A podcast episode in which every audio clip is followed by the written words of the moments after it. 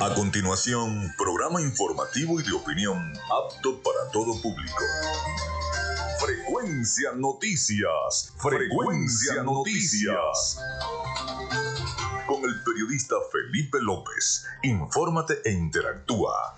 Ya comienza Frecuencia Noticias por Fe y Alegría 88.1 FM con todas las voces.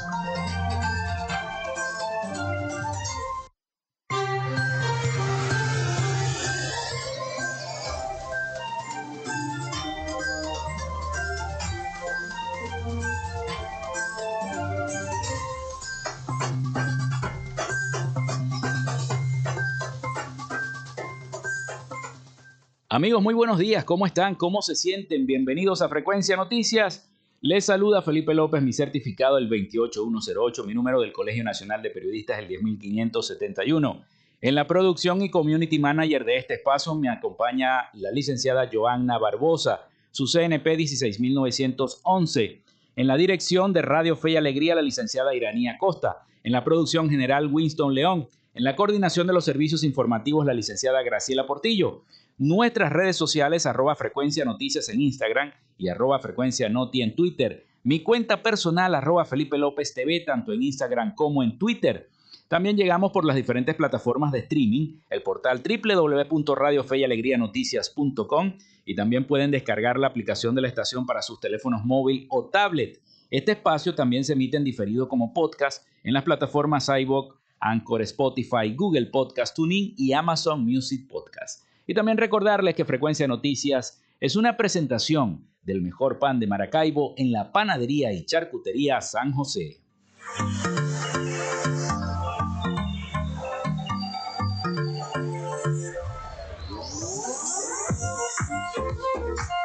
Si estás buscando el mejor pan de la ciudad para tu hogar o piensas en un emprendimiento de comida rápida y necesitas el pan de hamburguesa o perro caliente más sabroso de Maracaibo, en la panadería y charcutería San José te estamos esperando con la mejor atención y el pan más caliente y delicioso. Tenemos para ti el pan francés, dulce, campesino, andino, el pan relleno de guayaba, las lambadas y las sabrosas quesadillas. También tenemos pastelería Estamos ubicados en el sector panamericano, avenida 83 con calle 69, finalizando la tercera etapa de la urbanización La Victoria. Para pedidos, comunícate al 0414-658-2768. Panadería y Charcutería San José, el mejor pan de Maracaibo.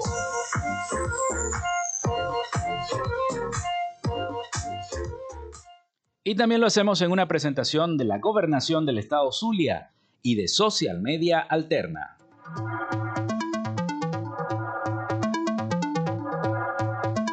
Gracias a la gente de Social Media Alterna hacemos posible la interacción tecnológica en redes. Si estás buscando quien te brinde asesoría o lleve las redes sociales de tu empresa o negocio, es momento de hacer el contacto con Social Media Alterna. Diseño de logos profesionales, community manager, diseño y administración de páginas web, podcast y radio online.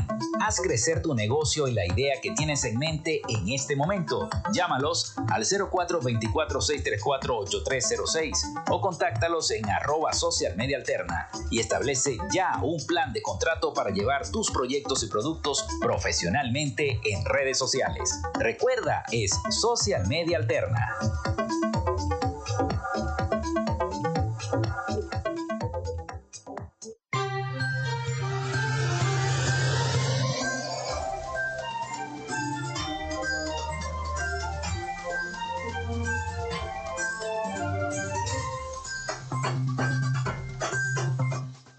Bueno, continuamos con más de Frecuencia Noticias, llevándoles a ustedes toda la información. Y hoy es jueves 30 de junio.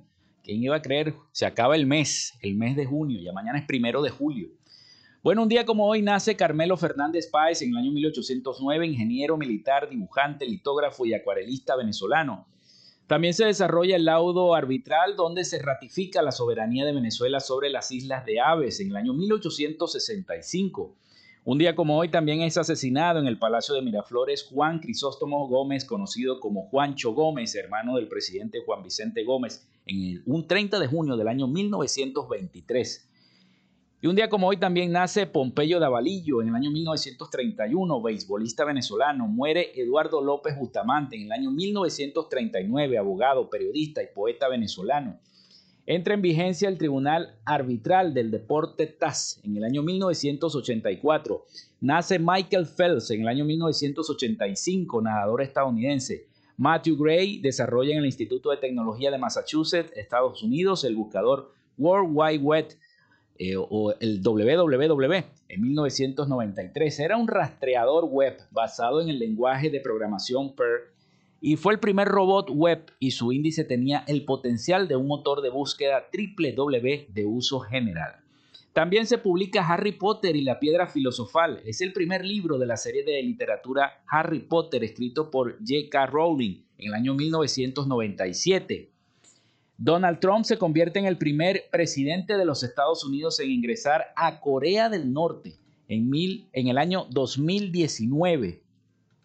Muere Guillermo Fantástico González en el año 2020, actor, presentador y empresario español. Hoy es Día Internacional del Asteroide, Día Internacional del Parlamentarismo, Día Mundial de las Redes Sociales y Día Internacional del Decorador y el Diseñador. Así que felicitaciones a todos los decoradores y diseñadores de Venezuela.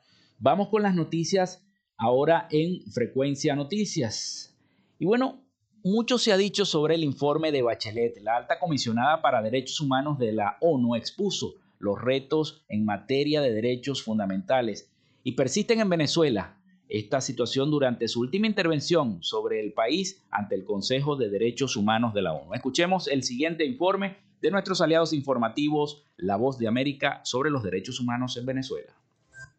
Activistas de derechos humanos coinciden en que la actualización del informe con los más recientes acontecimientos en materia de derechos fundamentales en Venezuela, presentado por la alta comisionada para derechos humanos de la ONU Michelle Bachelet, evidencia la impunidad que existe en el país, como expuso Humberto Prado, director del Observatorio Latinoamericano y del Caribe de Prisiones. Lamentablemente, después de tres años teniendo oficiales en Venezuela haciendo un trabajo de monitoreo y además de ello de estarle brindando asistencia técnica a los funcionarios para que no violen derechos humanos, simplemente tenemos una reiteración de violaciones de derechos humanos. Bachelet, que deja su cargo en septiembre, exhortó al Estado venezolano a tomar más medidas para promover cambios estructurales y a largo plazo. Además, pidió que se lleven a cabo investigaciones independientes, exhaustivas y oportunas, con las debidas garantías procesales que conduzcan a la rendición de cuentas de todos los perpetradores. Además, manifestó preocupación por las restricciones en el espacio cívico y democrático. Incluida la estigmatización, la criminalización y las amenazas contra las voces disidentes. Sigue preocupando el uso de la legislación antiterrorista y contra la delincuencia organizada, contra el trabajo de defensores de derechos humanos y trabajadores de los medios de comunicación, y estas prácticas deben cesar. Héctor Constant, representante permanente de Venezuela ante la ONU, cuestionó que se aborde escasamente los efectos de las sanciones internacionales sobre los derechos humanos y saludó que Michelle Bachelet haya reconocido las iniciativas implementadas por el Estado en materia de administración de justicia. Pero para diversos sectores de la sociedad civil, esas iniciativas sencillamente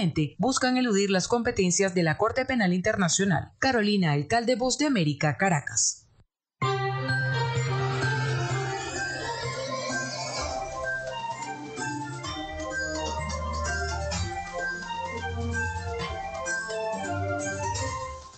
Bueno, y ahora nos vamos a Miami con el resumen de las principales noticias de Latinoamérica con el periodista Rafael Gutiérrez Mejías. Adelante, Rafael, con ese resumen. Noticias de Latinoamérica. Los dos antagonistas de la política colombiana de este siglo, el expresidente Álvaro Uribe y el mandatario electo de izquierda, Gustavo Petro, tendieron puentes de diálogo en su primera reunión cara a cara en el día de ayer en Bogotá. Reafirmo lo que dije en campaña. En mi gobierno no se usará el Estado para perseguir al opositor, escribió Petro en su cuenta de Instagram. Ambos líderes, que en el pasado sostuvieron fuertes altercados en el Congreso, dejaron constancia de su intención de entablar un diálogo gobierno-oposición a partir del próximo 7 de agosto. El expresidente Uribe, en una posterior rueda de prensa sorpresivamente, expresó lo siguiente. Yo diría que fue una interlocución que nos tiene agradecidos porque lo escuchamos y nos escuchó y fue muy constructiva. También dijo en dicha rueda de prensa que le solicitó al presidente electo que le permita un canal de diálogo con él. Yo no le molestaré mucho, será para hablar sobre temas del país. Lo que podamos aprobar lo haremos sin cálculo, refirió el expresidente Uribe. Tenemos que estar aquí en las calles porque si no este gobierno no nos va a hacer caso, compañeros. Así es que si es que tenemos que sentarnos aquí en la calle, aquí vamos a sentarnos hasta que Guillermo Lazo llame nuevamente Las protestas en el Ecuador que iniciaron el pasado 13 de junio han dejado pérdidas millonarias para varios sectores, entre ellos el turístico, según el ministro de Turismo Neil Olsen. Lo más de 15 días de manifestaciones han dejado pérdidas que sobrepasan los 70 millones de dólares. De acuerdo con Olsen, ese monto representa únicamente las cancelaciones de las en reserva que se han producido en las últimas dos semanas. Aún no se evalúan las pérdidas de las cancelaciones de las siguientes semanas y meses, ni la afectación en la reputación del Ecuador como país turístico para los viajeros internacionales. Las alertas sobre la crisis de Ecuador, que advertían de los riesgos a los viajeros internacionales, también afectaron a los empresarios turísticos de ese país. Quito Turismo determinó que esas publicaciones tuvieron un efecto comercial superior a 10 millones de dólares. La información sobre las protestas habría llegado a más de 420 millones de personas, principalmente en Estados Unidos y Europa.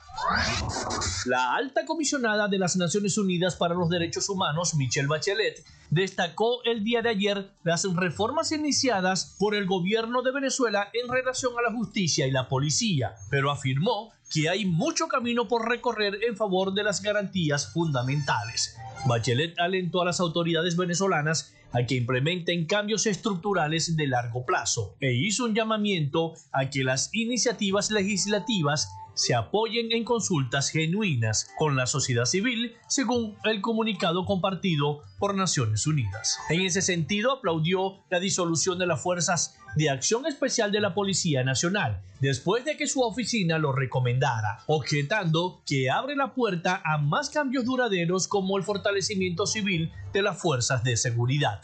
Por otra parte, la alta comisionada agregó que el gobierno de Venezuela ha mostrado un espíritu de cooperación con su oficina y ha mostrado su deseo de que pronto conceda a su personal acceso a las audiencias judiciales.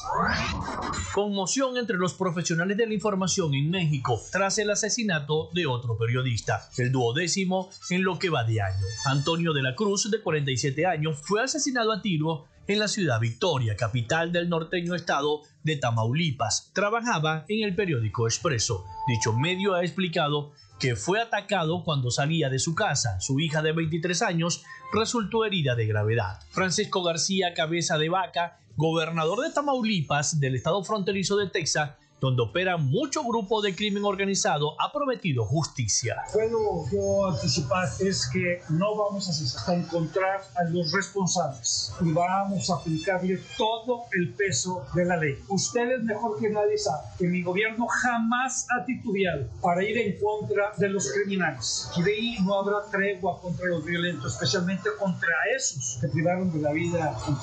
12 periodistas asesinados mantienen a ese país como uno de los más peligrosos peligrosos para ejercer el periodismo en el mundo. El gobierno de Andrés Manuel López Obrador afronta presión nacional e internacional por esas nefastas cifras. Desde que llegó al poder, en diciembre del año 2018 han sido asesinados 33 periodistas. Hasta acá nuestro recorrido por Latinoamérica. Soy Rafael Gutiérrez. Noticias de Latinoamérica. Bien, muchísimas gracias a nuestro compañero Rafael Gutiérrez Mejías con el resumen de las principales noticias de Latinoamérica. Nosotros hacemos la pausa y al retorno tenemos acá en el estudio ya a nuestro invitado, el ingeniero Eugenio Montoro, coordinador de Frente Amplio Venezuela Libre, acá en el estado Zulia. Ya venimos con más de Frecuencia Noticias. Ya regresamos con más de Frecuencia Noticias por Fe y Alegría 88.1 FM con todas las voces. Minuto a minuto, la información la tienes por esta señal. En Radio Fe y Alegría son las 11 y 17 minutos. Inicio del espacio publicitario. Su empresa o negocio requiere acceso a Internet de calidad y alta disponibilidad. Entonces es el momento de contactarnos. Gandalf Comunicaciones le brinda soluciones de Internet e interconexión inalámbrica para que se mantenga conectado con su empresa y sus aliados comerciales las 24 horas del día, los 365 días del año. Solicite el plan que más se ajuste a su organización llamando al 0500 Gandalf 0500 426 3253 o por www.gandalfk.com Gandalf, siempre conectados. La Alcaldía de Maracaibo informa sobre el plan de recolección de desechos sólidos. Una frecuencia semanal por parroquia, con recolección casa a casa. Viernes. Manuel Dagnino, Cacique Mara y Carraxiolo Parra Pérez. Luego de muchos años, los maravinos dicen nuevamente y con alegría, llegó el aseo. Alcaldía de Maracaibo. Construyendo soluciones. Fin del espacio publicitario. Noticia, investigación, entrevista y lo que está pasando al momento de presentarse, usted lo tiene en Radio Fe y Alegría Noticias, desde las 12 del mediodía y hasta la 1 de la tarde. Usted lo escucha desde cualquier parte del país por la Red Nacional de Radios Fe y Alegría y por la www.radiofeyalegrianoticias.com. Radio Fe y Alegría Noticias, con todas las voces. Escuchas Fe y Alegría 88.1 FM. Te toca y te prende.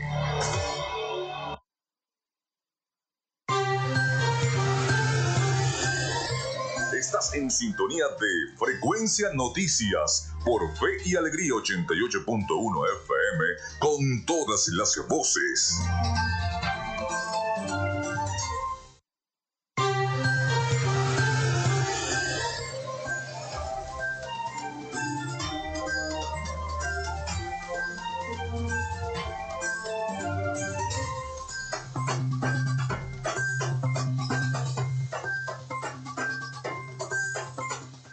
Bien, continuamos con Frecuencia Noticias, son las 11 y 20 de la mañana, acá en nuestro espacio. Vamos entonces con nuestro diálogo del día de hoy con el ingeniero Eugenio Montoro, coordinador del Frente Amplio Venezuela Libre del Estado Zulia. Bienvenido a Frecuencia Noticias. ¿Cómo está? ¿Cómo se siente? Pues muy bien, muchas gracias y complacido de estar en tu programa. Bueno, qué bueno.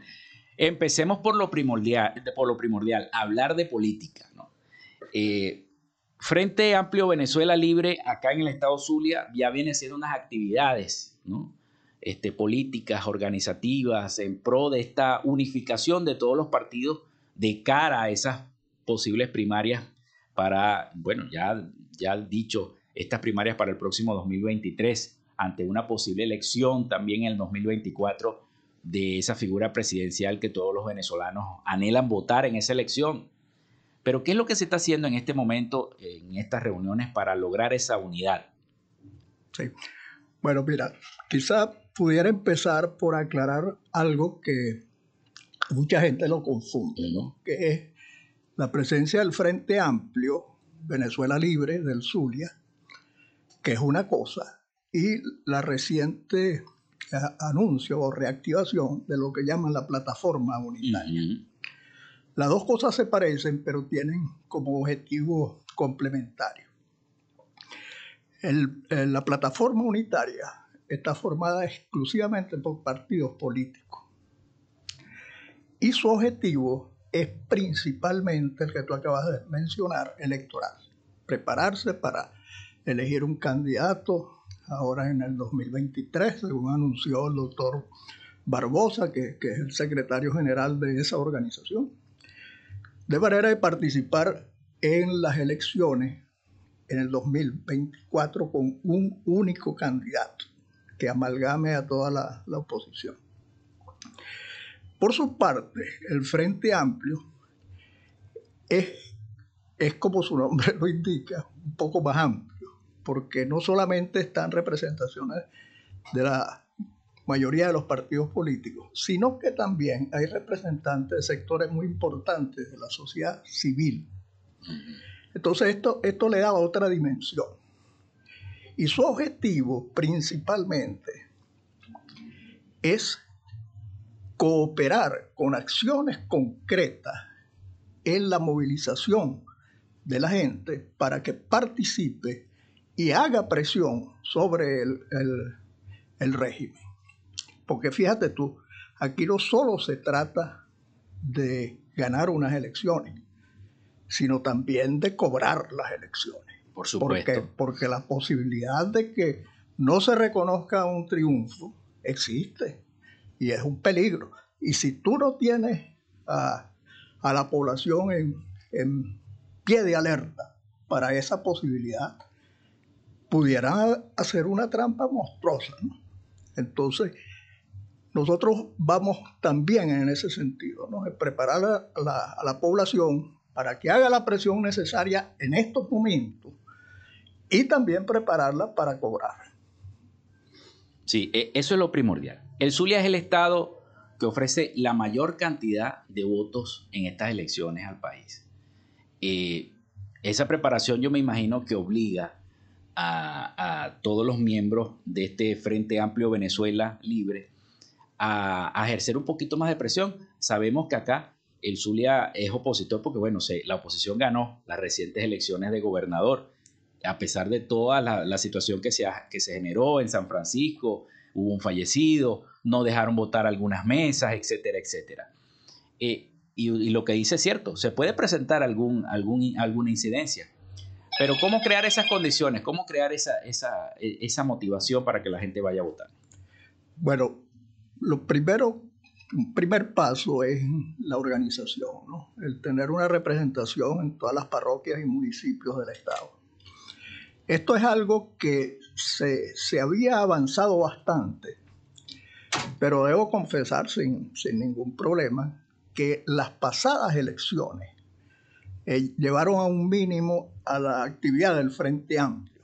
Prácticamente se, nos quedamos muchos meses sin hacer nada porque muchos de los eh, miembros del frente pasaron a ser candidatos, ¿no?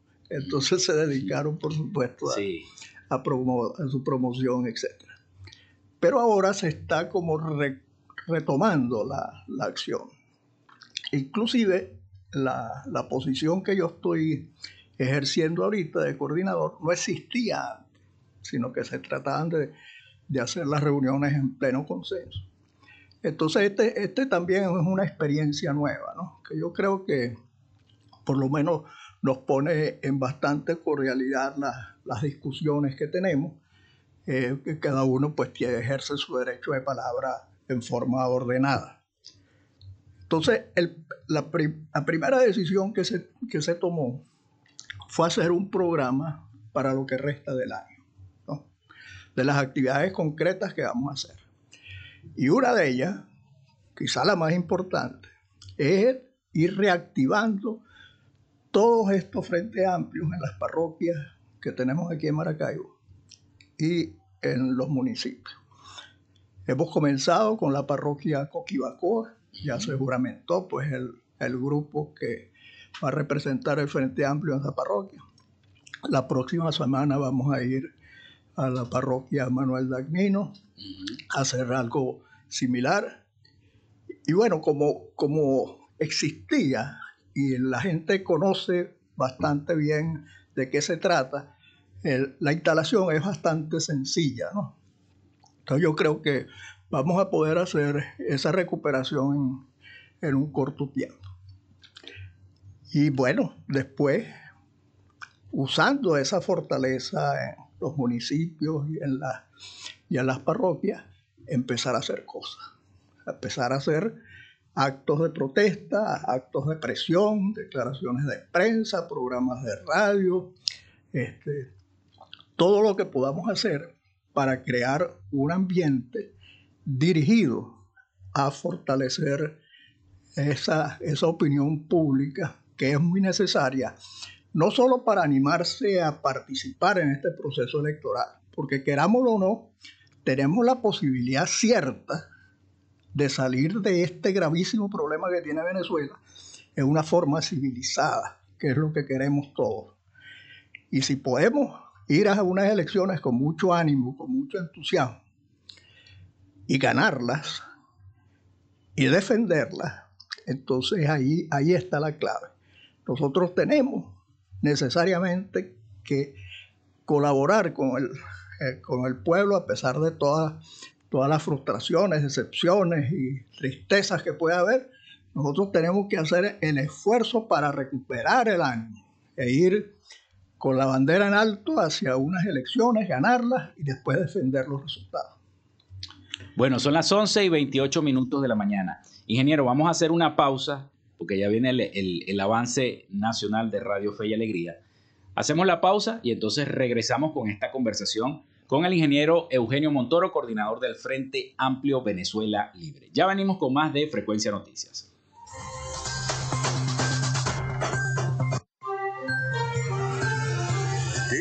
Con nosotros. Ya regresa Frecuencia Noticias por Fe y Alegría 88.1 FM con todas las voces. Establecemos contacto entre las regiones. Caracas, Maracaibo, Guasdualito, El Tigre, Barquisimeto, Mérida, Tucupita, Ciudad Guayán, Cumaná, Machiques, Paraguaypoa, San Cristóbal, San Fernando de Apure, Maturín, Pariaguán, Anaco, Ciudad Bolívar, San Juan de los Morros, Puerto La Cruz, Nueva Esparta. Esta es la señal de Radio Fe y Alegría Red Nacional, con todas las voces.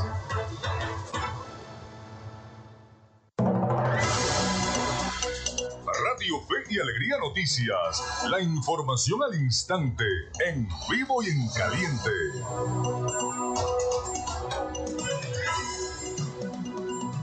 11 y 29 minutos y a esta hora les informamos que las lluvias provocadas por el paso del ciclón tropical en el país dejaron leves afecciones en la capital de Mérida. Así nos reporta Sachari Roa desde Mérida. Adelante.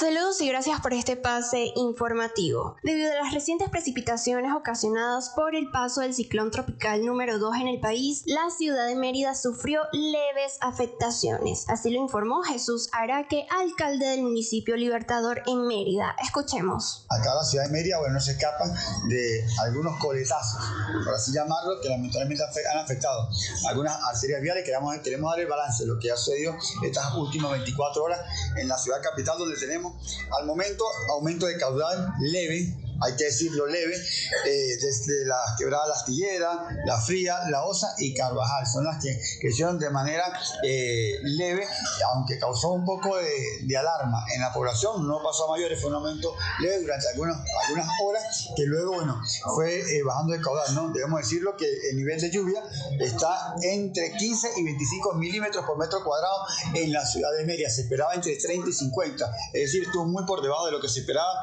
acá en nuestra ciudad capital. Esto es una reactuación. De igual manera, hay que decirlo, tenemos deslizamiento en 19 comunidades del municipio Libertador que ya están siendo atendidos con maquinaria pesada por parte de la gerencia de vialidad de la alcaldía del municipio Libertador. De igual manera, de todo lo que fue la afectación vial, la más fuerte que tenemos en estos momentos es en la parroquia El Morro.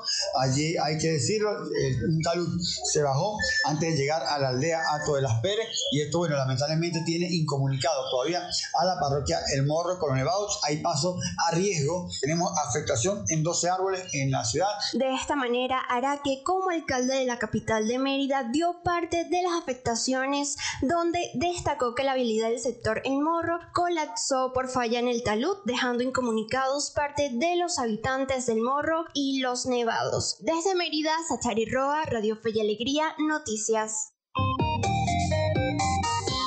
Gracias a nuestra compañera Sachari Roa por la información. Usted recuerde que estas y otras informaciones las puede leer en nuestro portal web radio fe y alegría noticias.com. Les acompañó Winston León. Radio Fe y Alegría Noticias. La información al instante, en vivo y en caliente.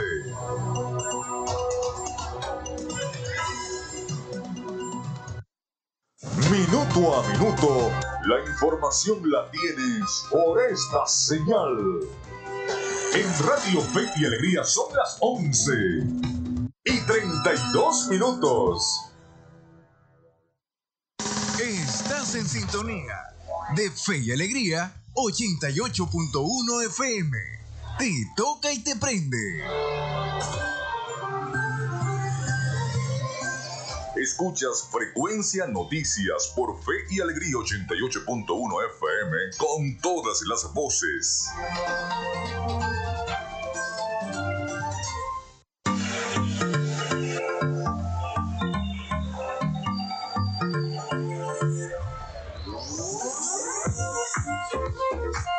Si estás buscando el mejor pan de la ciudad para tu hogar o piensas en un emprendimiento de comida rápida y necesitas el pan de hamburguesa o perro caliente más sabroso de Maracaibo, en la panadería y charcutería San José te estamos esperando con la mejor atención y el pan más caliente y delicioso. Tenemos para ti el pan francés, dulce, campesino, andino, el pan relleno de guayaba, las lambadas y las sabrosas quesadillas. También tenemos pastelería Estamos ubicados en el sector panamericano, avenida 83 con calle 69, finalizando la tercera etapa de la urbanización La Victoria. Para pedidos, comunícate al 0414-658-2768. Panadería y Charcutería San José, el mejor pan de Maracaibo.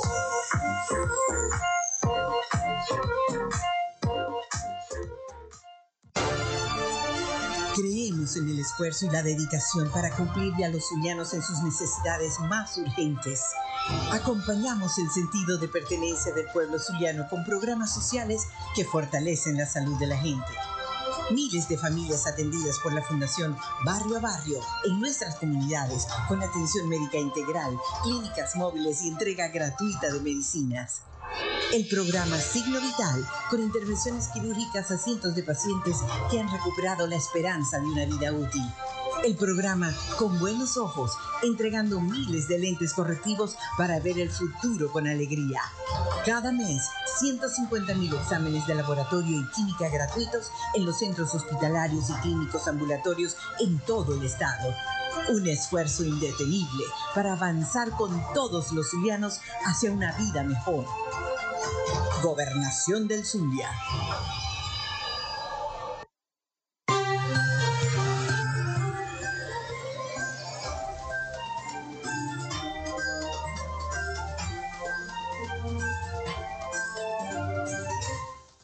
Once y 35 minutos de la mañana, nosotros continuamos con más de Frecuencia Noticias. Nos dice la producción que hay algún mensaje a través del 0424-634-8306. Comuníquense por allí con nosotros a través de la mensajería de texto o WhatsApp. O también colocamos las redes sociales Instagram, arroba frecuencia noticias y Twitter, arroba frecuencia noti. Tenemos un mensaje por acá de una de las escuchas. Saludos, el gobernador y el alcalde que comiencen a visitar los negocios de alimentos, que no tengan ¿Qué consideración con ellos? Así dice, porque nos están desangrando con los precios. Ningún negocio tiene precio fijo. Dice la señora Marina Vilches desde el sector Valle Frío de Maracaibo.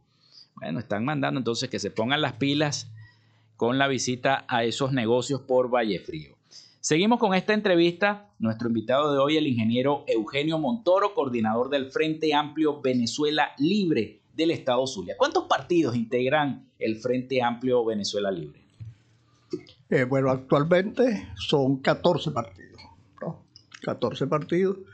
Eh, los, que llaman el G4.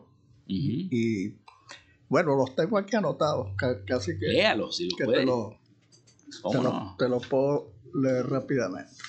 Claro, cómo no. Es importante conocer cada uno de los partidos que integran esta, esta importante coordinación política, que lo que busca es una Venezuela libre, como su nombre lo dice. Así es.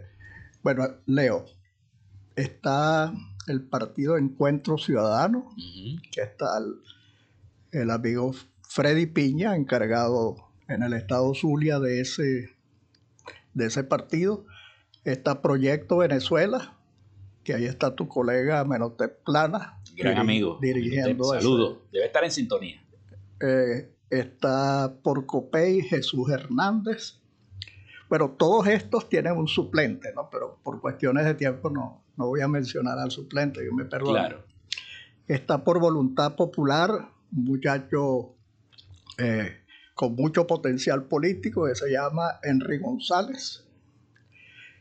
Eh, por Primero Justicia está asistiendo a las reuniones Fernando Mora, alias Nino, un saludo para Nino.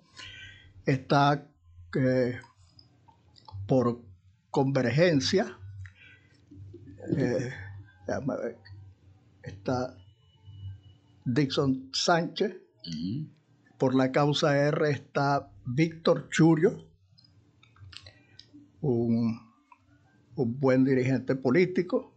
Por un nuevo tiempo está José Caldera, diputado a la, Asamblea Nacional aquí en, el Zulia.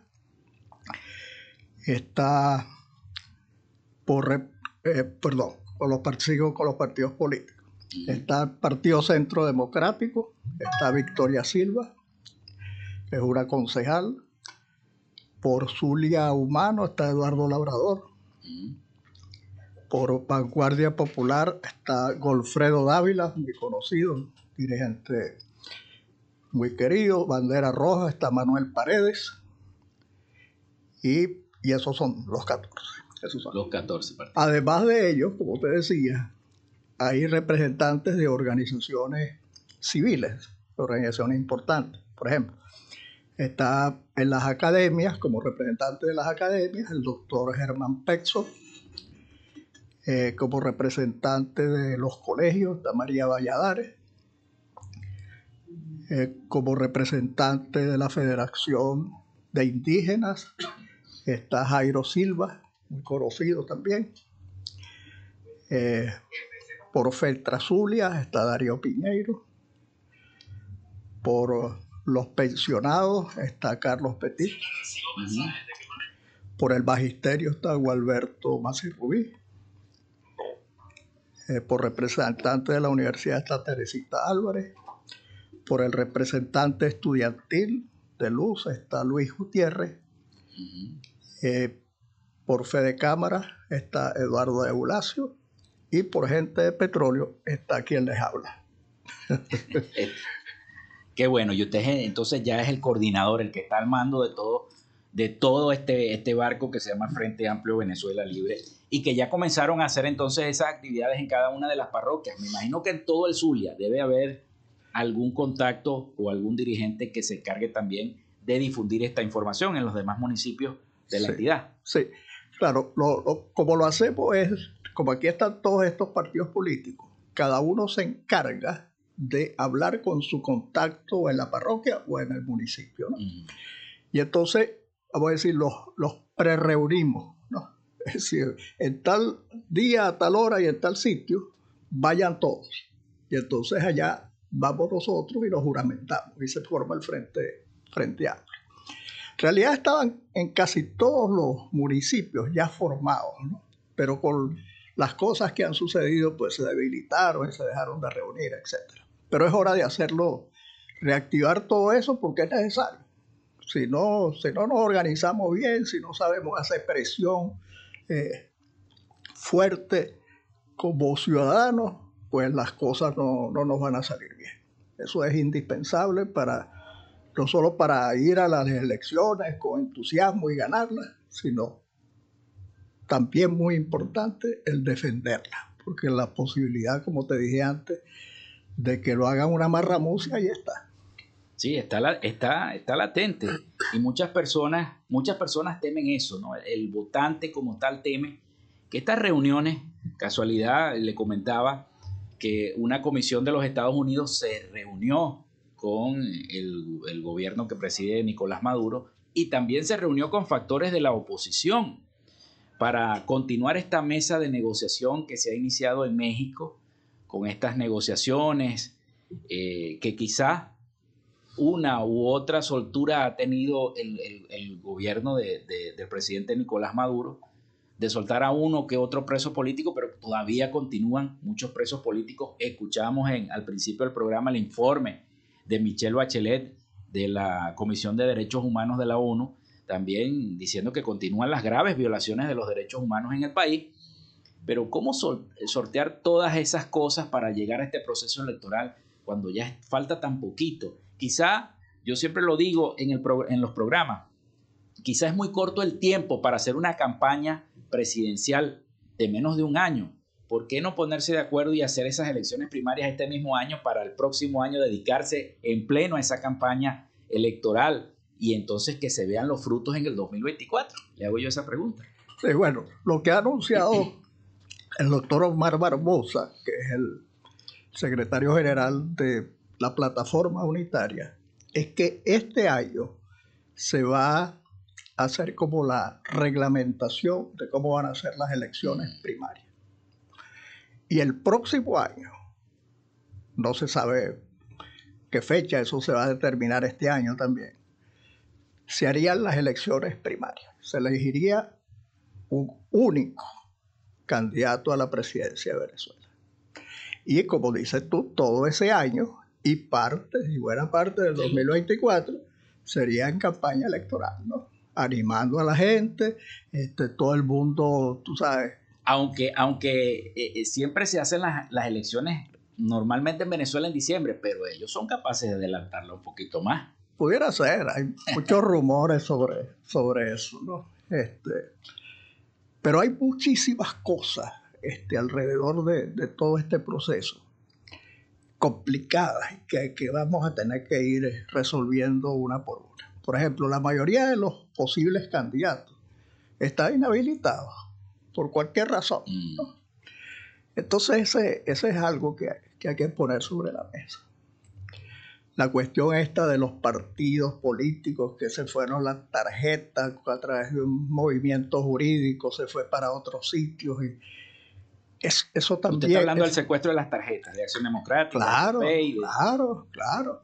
Eso, eso es un, un ruido ahí que, que hay, hay, que resolver. Pues. Le, y el, el, el muy difícil, creo yo, pero también hay que enfrentarlo a ver cómo se logra el, el voto de las personas que están afuera, de los, de los ciudadanos eh, en el exterior. Que son bastantes. Que son muchos. Y hay muchos votos y la mayoría son... son Póngale usted que sean 6, 7 millones de, de, los que están afuera y de esos 7 millones que voten por lo menos 4 millones. Imagínense, son bastantes. Son muchos. Casi sería definitoria la cosa. ¿Cómo no? Sí. Así que hay, hay muchísimas, muchísimas cosas alrededor que, bueno, ese es nuestra realidad y vamos a tener que hacer todo lo posible para enderezar los entuertos y,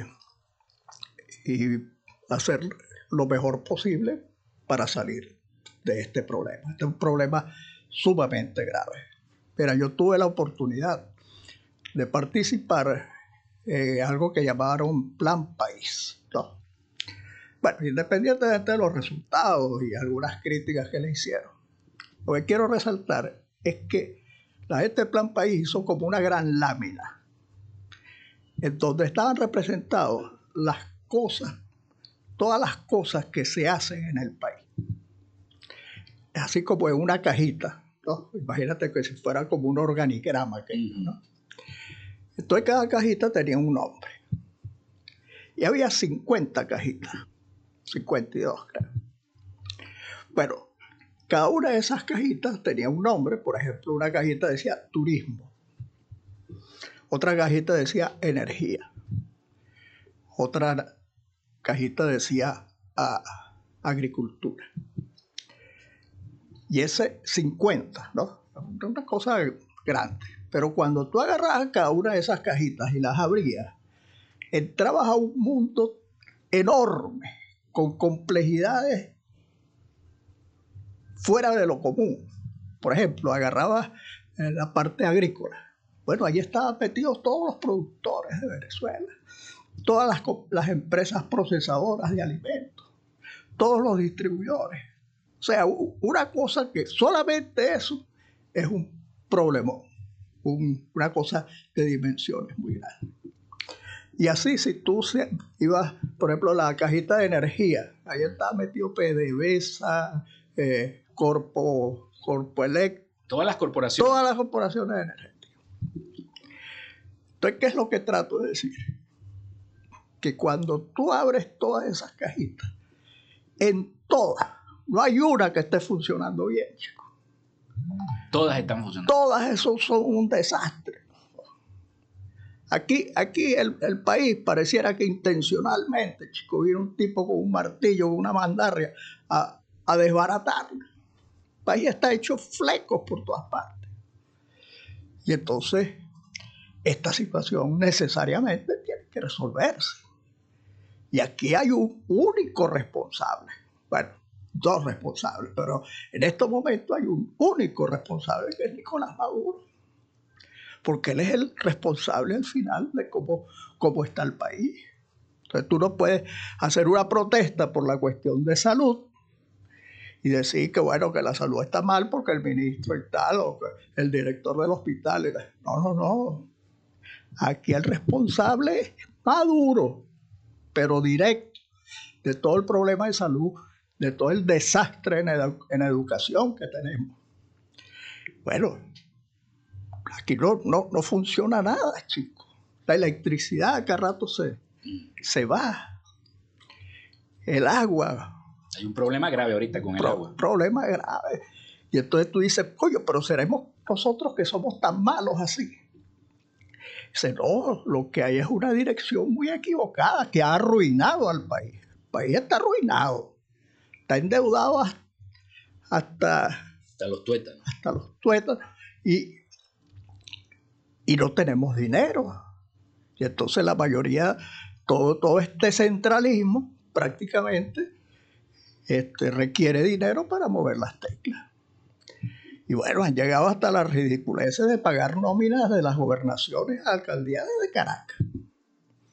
Bueno, pero eh, eh, eh, este, ingeniero, si le han quitado las competencias a los, a los gobernadores de oposición, por ejemplo, al, gobernador Rosales le han quitado el puente, el puerto, el aeropuerto, ahora le quitaron el General del Sur, el Hospital General del Sur, que tiene, enviaron una dirección ahora del gobierno nacional y bueno, le quitaron, como vieron que se estaba moviendo para arreglar los hospitales, para mejorarlos, para modernizarlos, para pintarlos, adecuarlos. Bueno, vemos esta situación y así están haciendo con cada uno de los gobernadores de oposición, los pocos que ganaron. Y los alcaldes, me imagino yo. Y la pregunta es, ¿por, ¿por qué el país fue hacia esta autodestrucción? Bueno, porque esta gente cree que para gerenciar un organismo o una cosa, tú puedes poner a cualquiera. Y eso no es así los gerentes de cada una de las instituciones son la clave para que esa institución funcione bien. Y si tú pones un pirata, eso se arruina. Y eso lo, hemos visto en casi todos los sitios. Fíjate el, caso de, la industria petrolera, que, yo estuve trabajando muchos años con ella. Este, ahí pusieron un tipo que se llamaba Rafael Ramírez. Entonces el tipo era ministro de, Energía y Petróleo y era también presidente de Petróleo de Venezuela. O sea, él, era su propio jefe. Pues. Sí. Ahora fíjate. Se pagaba y se daba el vuelto. El puesto más difícil, gerencialmente hablando, que tiene Venezuela es el de presidente de Petróleo de Venezuela. Porque hay mucha, mucha extensión y mucha complejidad en esa cosa.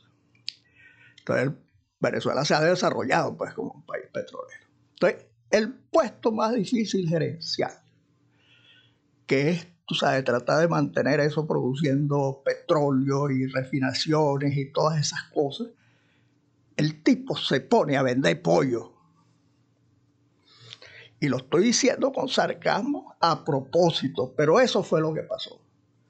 ¿Cómo un gerente profesional chico acepta que lo pongan a vender pollo? Ahí con, ya ni me acuerdo cómo se llama, Pedeval se llamaba la cosa. En aquel entonces, ¿no? y después que se pone a hacer casitas de plástico y se pone a hacer otro poco de cosas que no tiene absolutamente nada que ver con el negocio petrolero. Entonces yo me imagino a Rafael Ramírez, a Rafael Ramírez es el malo porque el alcalde, el alcalde, no. no es el alcalde.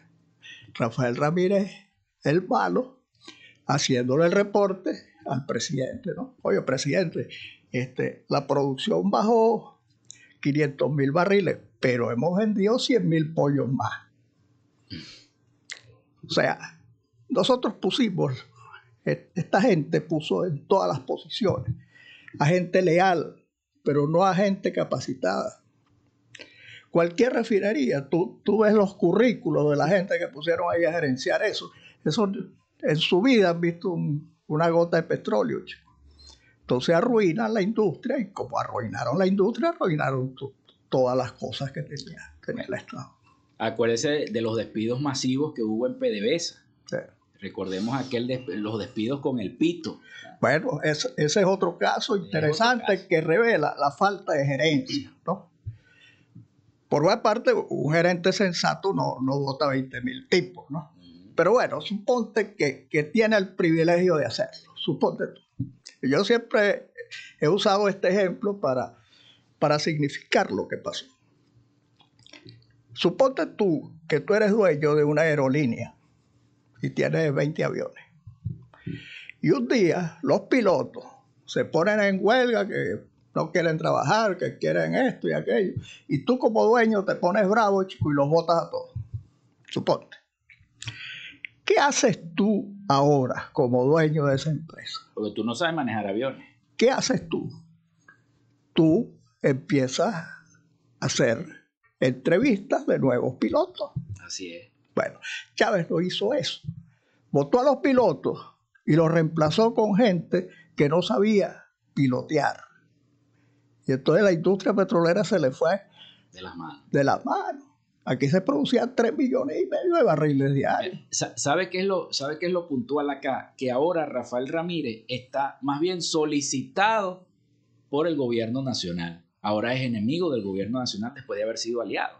Así es. Bueno, ellos, ellos, ellos verán cómo resuelven su, su cuestión. a nosotros lo que nos interesa es bueno, esta movilización para las elecciones primarias y posteriormente las elecciones presidenciales. Pero no quiero dejar de, pasar la oportunidad para invitar a todos los que nos escuchan a una protesta que vamos a hacer ah, mañana, mañana, mañana viernes, a las 10 de la mañana en la plaza del 18 de octubre.